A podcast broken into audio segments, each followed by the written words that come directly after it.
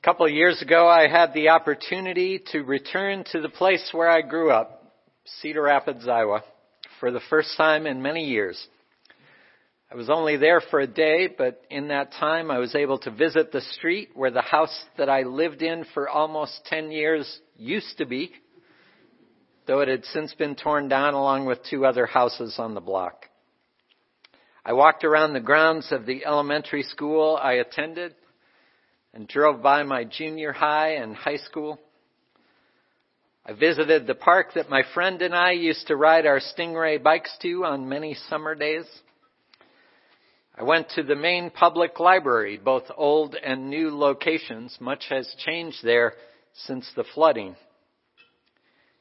And I went to the church my family attended most every Sunday through all of my childhood, First Lutheran Church, in its original location in the heart of the city, as it now says on their website. Certainly, I expected this day long trip to be a nostalgic journey. I expected waves of delight and wistfulness and fond memories and sentimentality and some measure of sadness and an acute awareness of growing old, all that good stuff. And somehow Still, I was not prepared for what happened when I opened the glass door from the street, pleasantly surprised to find it unlocked.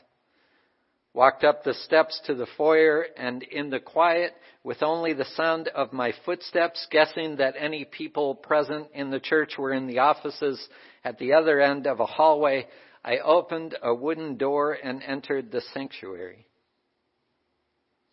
looking up at the circular stained glass window over the chancel.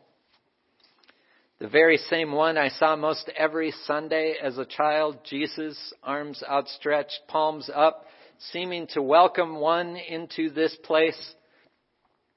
I felt what? I was moved. Moved in a way I had not expected. But it was not simple nostalgia. It was a feeling of connection. Okay, you are thinking, this is when he comes out as the undercover Lutheran he has always been. it was bound to happen. No. And I think that's what possibly surprised me about the feeling of connection. Was I really still connected to this church of my childhood? Certainly, my journey has taken me to a different place theologically than was taught and is taught in that church. I don't think my current credo would necessarily be welcome in that pulpit. And yet, that congregation held me. It, they, gave me a sense of belonging. They encourage me, maybe sometimes in spite of themselves, to engage my search for truth because they led me to believe that what happened there in that church and what happens in churches and congregations and temples and mosques and societies and sanghas and gatherings of any kind where people grapple with the big questions and wrestle with the possible answers and tangle with the web of ramifications that result from how we live and what we believe and who we are and who we are called to be, they led me to believe that what happened there and by extension what happens in all such places matters. It matters. And because it matters, it cannot just be, as the president of the Unitarian Universalist Association, the Reverend Susan Frederick Gray puts it, it cannot just be a casual faith. It must enter into the very marrow of my bones and the depths of my heart and inspire my actions not only on the front lines of a struggle, but in the less than special occurrences of the everyday. Be ours a religion that like sunshine goes everywhere, says Unitarian minister Theodore Parker from the pages of our history. I felt such a connection to that church of my childhood because however different my present theology might be from what was taught there, they were first to help me confirm my growing suspicion that indeed we live not by things, but by the meanings of things. And there were people, there was a community that was willing to engage with me as a child, as a youth, on that level, the meaning of things.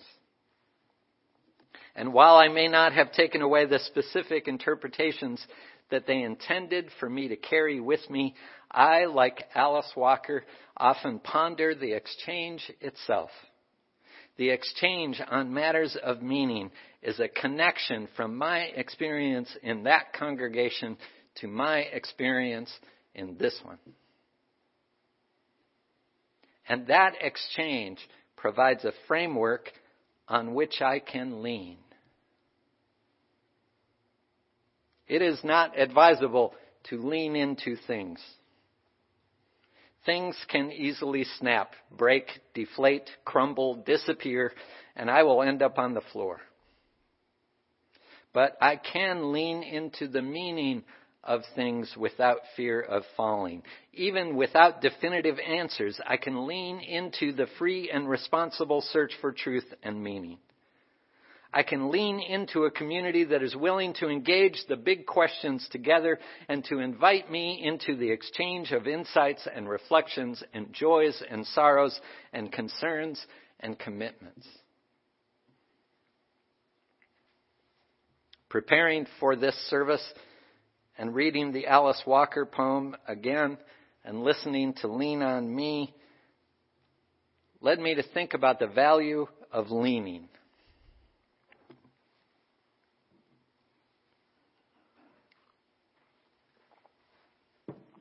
All too often I find myself sitting. as much of my work happens in that posture. Sitting, but not truly sitting. I am sitting as if I do not fully trust the chair. I am sitting as if I must depart at any point, even if I have no reason to think that is true. I am sometimes sitting on the edge of the chair, my feet in a posture that will allow me to stand in a hurry, my back never quite touching the backrest. I am not relaxed. I am poised to address an unnamed something. Laying in bed sometimes I will notice my muscles still tense, almost as if though reclining, I am also attempting against all reason and capability to hold myself about an inch above the mattress, ready to jump up and address an unnamed something. Hesitating to fully give myself over to rest, seemingly worried that my full weight will prove the bed frame unworthy. Now, you may think I should save all this stuff for my therapist. but aside from my own personal issues, I can't help but think these are more generalized symptoms of our times. I can't help but think that some of you may experience, if not these particular things, some other manifestations of stress that make it very hard for us to lean in to anything, to lean on anything. So many things have crumbled beneath our weight. So much has proved to be unstable and unreliable. So much has been destroyed. We do not trust that we will be held.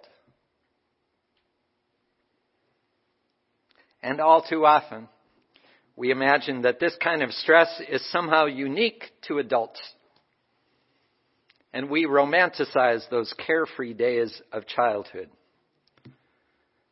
That is not my experience of childhood. It is not stress free.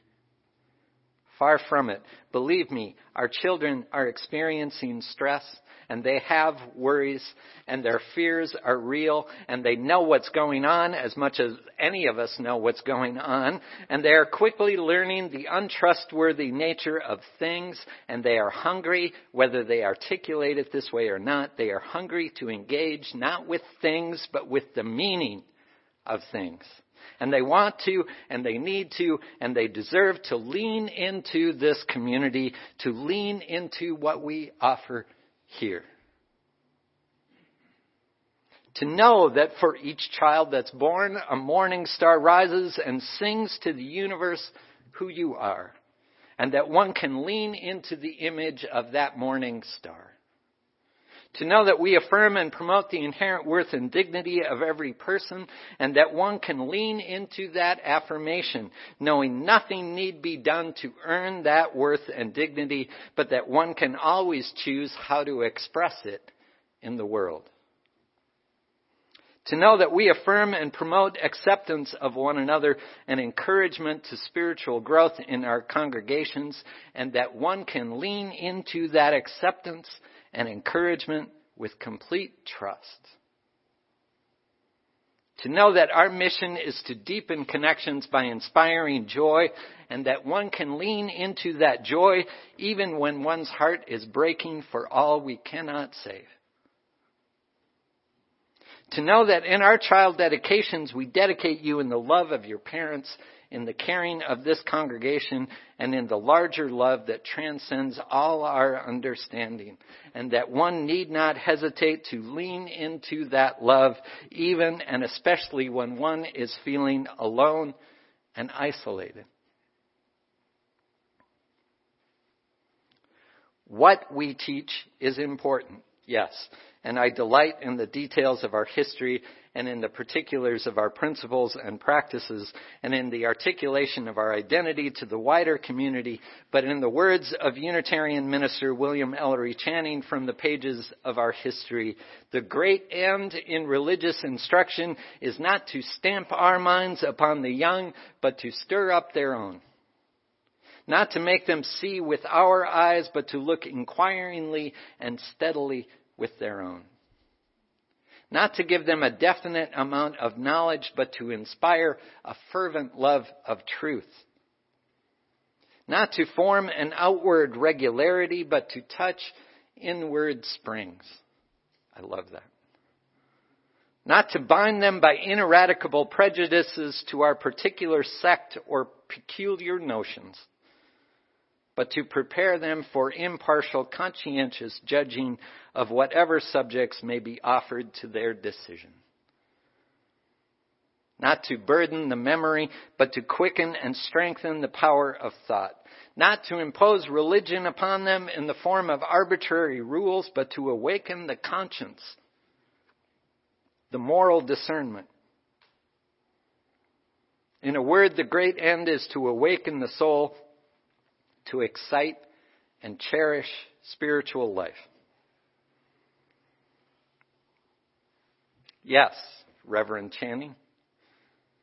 And to transmit what passwords we have from generation to generation, knowing that our children will generate some passwords of their own. To assure them that we live not by things which are often untrustworthy, but by the meanings of things, and that we can lean into this truth. What we teach is important, yes, but what I think, what I hope our children will most remember is that they belonged here, that they were held respectfully and faithfully by this community I hope they come away with a sense that what we do here matters. As they live into the meaning of things throughout their lives, may they continue to ponder the exchanges that took place here. As they experience inevitable disappointments, sorrows, and challenges, may they remember that they have been provided something into which they can lean, not only in their childhoods, but throughout their lives. To these young lives, we dedicate community. We co create a space in which the Spirit's free to explore all that each can be. May we be worthy guardians of these young lives among us.